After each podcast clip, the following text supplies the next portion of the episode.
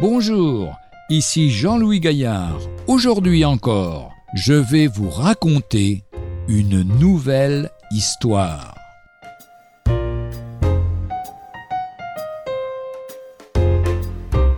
Comment Dieu répond aux prières? Le chef d'une riche famille, contraint de partir en voyage pour deux mois, avait confié au docteur en médecine Pierre Roger sa femme, sa belle-sœur et ses trois enfants.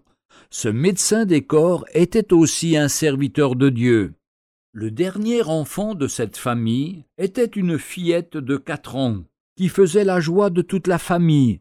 Le père l'avait tout particulièrement recommandé à son ami.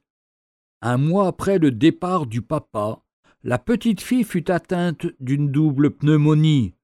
Toutes les sommités médicales furent appelées, mais les jours passaient toujours plus angoissants.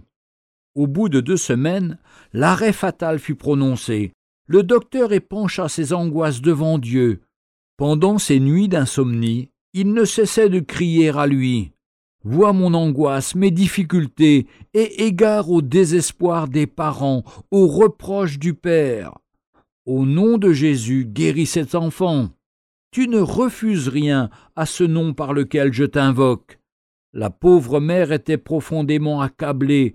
Le docteur lui proposa de prier près du lit de l'enfant. Sans aucune hésitation, il demanda au Seigneur de faire ce miracle, de rendre cet enfant à ses parents, afin que, voyant sa puissance et son amour, ils croient en lui et lui donnent leur cœur.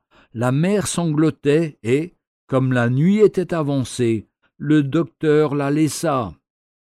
Le lendemain très tôt il se rendit auprès de l'enfant. Quelle ne fut pas sa surprise de la trouver assise dans son lit, jouant avec sa poupée. Elle l'accueillit avec un bon sourire et demanda à manger. La fièvre, extrême jusqu'à ce jour, l'avait quittée. Dieu a fait un miracle, dit le docteur à la maman. Il se retira le cœur rempli d'actions de grâce, tandis que la maman ne pouvait plus contenir sa joie. Ce que je fais, tu ne le comprends pas maintenant, mais tu le comprendras bientôt, dit Jésus dans l'Évangile de Jean, chapitre 13, verset 7.